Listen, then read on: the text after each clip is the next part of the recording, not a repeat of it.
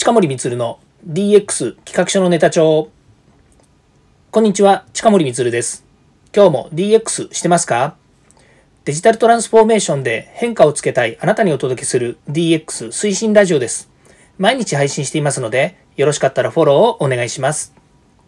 さて今日は DX 番外編デジタルで新事業の9回目をお届けします。今日のテーマはですね、データをマネジメントすることが重要な社会というお話をします。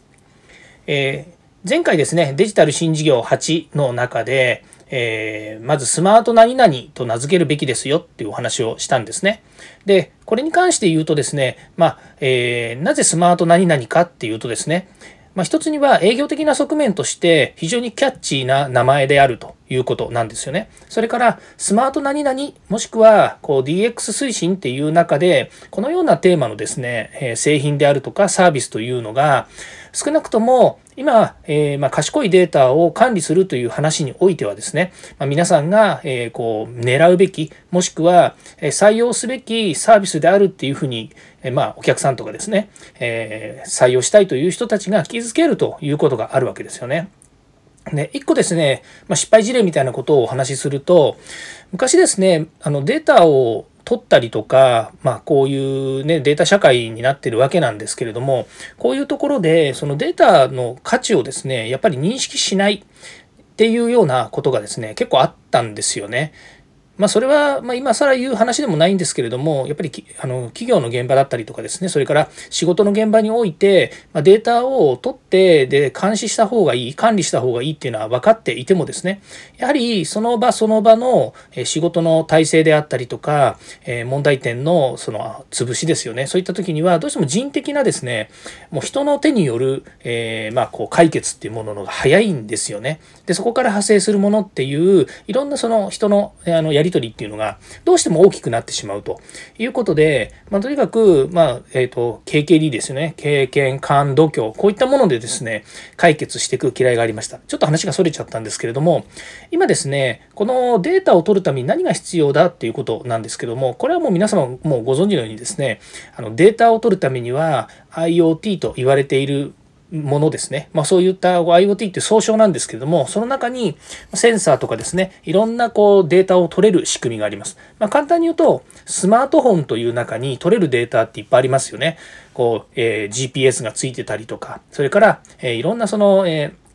あの、センサーもついていますので、データがいっぱい取れます。またですね、カメラで写真を撮ったりとか、えー、こういった音声配信をやったりとか、Wi-Fi がついてたりとかですね、いろんなこう機能がついてる中で、まあ、多種多様なですね、データを取ることができるんですね。まあ、これ分解してですね、一つ一つの機能がですね、それぞれもう例えば企業の中で工場の生産設備につけてみたりですとか、まあ、いろんなこう、えー、例えば、えー、市町村防災のためにですね、川に取り付けたりとか山に取り付けたりとかですね、畑に取り付けたりとかなんていうことも、そのセンサーをですね、えー、いろんなセンサーがございます。世の中いっぱいもう何種類、何万種類ってありますから、そういったセンサーを使うことによってですね、いろんなデータを取ることができるんですね。ということでまた話が逸れちゃったんですけども、そのデータを取るために何が必要なのかっていうことなんですが、そのためにま IoT とかですね、まあ、その外付けの製品っていうのが必要なんですね。で、このデータを管理するということでデータマネジメントをするということなんですけども、よくですね、その、まあ、どんなデータでもいいからとにかく取ってくださいねという話があるんですけれども、まずはビジネスで何を解決したいのかっていうことにおいては、まあ、適当なデータを取るというよりもですね、目的に合わせたデータを取る、またはですね、オープンデータのようなですね、一般的に使えるデータを、え使いましょうと。いうこともあるわけですね。例えば気象庁のデータを使うと、え、それこそ何年分もですね、その、え、例えば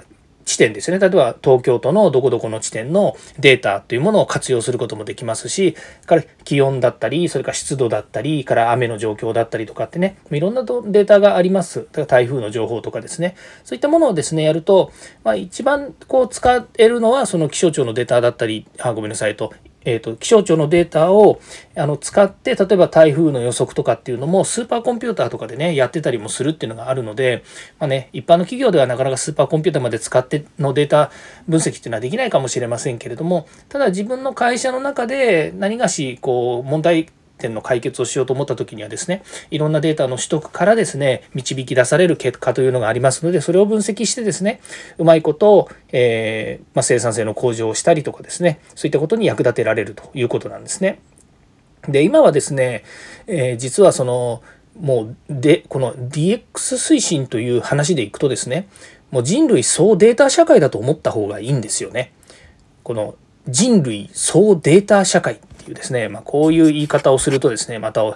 ね、あの、大ごとにしちゃったとかですね、行々しいとかいう話になると思うんですけれども、まあ、実際、あの、先ほど申し上げましたように、皆さんスマホでですね、いろんなデータをこう取ってるわけですね。で、それがクラウドにですね、いろんなデータ取りためられるわけですね。例えば、えー、最近メールをですね、自分のパソコンとかですね、スマートフォンに全部残すってなかなかしないですよね。もうほとんどはだいたいクラウドの方にまずまあ、メールサーバーとかね、それからウェブサーバーとかっていう中で、メールはメールサーバーの方に残るんですけども、そこにデータが残っていて、随分昔のデータもですね、引っ張り出すにはそのメールサーバーから出せばいいとかっていうふうになるんですけども、メールサーバー自分家の自宅に置く人ってなかなか少ないですよね。昔はね、みんなサーバーっていうものを自分家に建てたりとか会社に建てたりっていうことをしてたんですけども、最近はもうほぼクラウドでやってますよね。だって最新の技術だったりとか、最新のアプリケーション、それから最新の、えー、言語ですね、プログラミング言語、こういったものに対応した、えー、使いやすい、えー、UI、だって UI っていうのはユーザーエクスペリエンス、えーと、ユーザーインターフェースですね、ごめんなさい。ユーザーインターフェースになっているものの方がいいですよね。昔のですね、カチカチやるようなものよりも、今のスムーズに動くようなですね、え UI ですね、えユーザーインターフェースの方が、え使ってて気持ちがいいですし、使いやすいんですよ。っていうことであれば、もうどんどんどんどん進化するものを賢く使うということのがいいわけですね。まあ、その中で、どんどんどんどんデータっていうのが溜まってくるわけです。なので、データをマネジメントすることが重要な社会になってるんですが、まあ、その中で、人類総データ社会ということで、それぞれの皆さんが、ま取るパーソナルなデータもありますし、それから会社の中でもデータを取ろうと思えばいくらでも取れますよっていう話なんですよね。そう、社会の中でもいろんなデータをオープンデータとしてですね、市町村や、えー、自治体がですね、こう、いろいろこう取ってるデータっていうのがあるので、それをうまく活用するということなんですね。いや、そんなデータを取ってたの知らなかったよというのもあるかもしれませんけれども、行くとこ行けばですね、オープンデータいっぱいあるんですよね。ということで、まあ、無駄なデータもたくさんあるかもしれないんですけど、無駄なデータなんてないと思って、そう認識してですね、いろんなデータを組み合わせることによって、自分が、えー、自分だけが成功できるパターンっていうのがあるかもしれません。これはもしかすると気づきかもしれないですよね。1たす1が2ではなくて、1たす1が3にも化け、4にも化けっていう風になるのはですね、その1と1を足した時に、えー、実はその裏側に隠れているいろんなやっぱりこう指標というものですねデータの掛け合わせによって、あ、かけるだから足すじゃないんですけども、足すって言ってるのは A というデータと B というデータを持ってきて、えそれを掛け合わせてみたら、えー、まあ、何か新しいことが起こるんじゃないかっていうお話なんですよね。だから、書けるじゃねえかと。いうことなんですけど、まあ、1たす1は2ではないということを言っている話があるんですけど、ちょっともう話を戻すとですね、まあ、そういうことで、そのデータっていうのはですね、まあ、どういうふうに管理されていくのかっていうことなんですけども、一つはですね、この IoT 時代にですね、えー、競争戦略ということで、マイケル・ポーターさんがですね、えデータというのはですね、監視ですね、モニタリング、それから制御、コントロール、から自律性、オートノミーですね、それから最適化、オプティマイゼーション。こういった形の、えー、データをどういうふうにそれを、えーと、マネジメントしていくのかっていうことについて定義をしているんですね。でこの今の制御、監視、自律性、最適化みたいなものはですね、またググっていただければいいと思うんですけれども、まあ、こういうですね、管理のマネジメントの仕方によってですね、例えばスマートシティであるとか、えー、自動車の自動化、自律化みたいなものがですね、やっぱりこう、えー、成立していくということでですね、まあ、今世の中はそのデータですね、まあ、データつっても、そのデータをですね、どのように活用するのか、まあ、例えば AI、人工知能を使うですとかですね、まあ、その人工知能の手法の一つにディープラーニングとかですね、機械学習とかですね、まあ、いろんな言い方をする技術があります。そういったものでですね、あの活用する、そのための必要なデータをどういうふうに取って使うのかということがとても大切な社会になっているということを認識してください。なので、え新事業でですね、え新しいことをするというふうになった時にはですね、このデータをマネジメントするということが重要なことになります。はい。えー、今日もですね、ここまで聞いていただきましてありがとうございました。次回もですね、DX に役立つ話題を提供していきます。えー、よかったらいいねやフォロー、コメントお願いいたします。そして過去回もぜひ聞いてください。近森光でした。イエス DX。ではまた。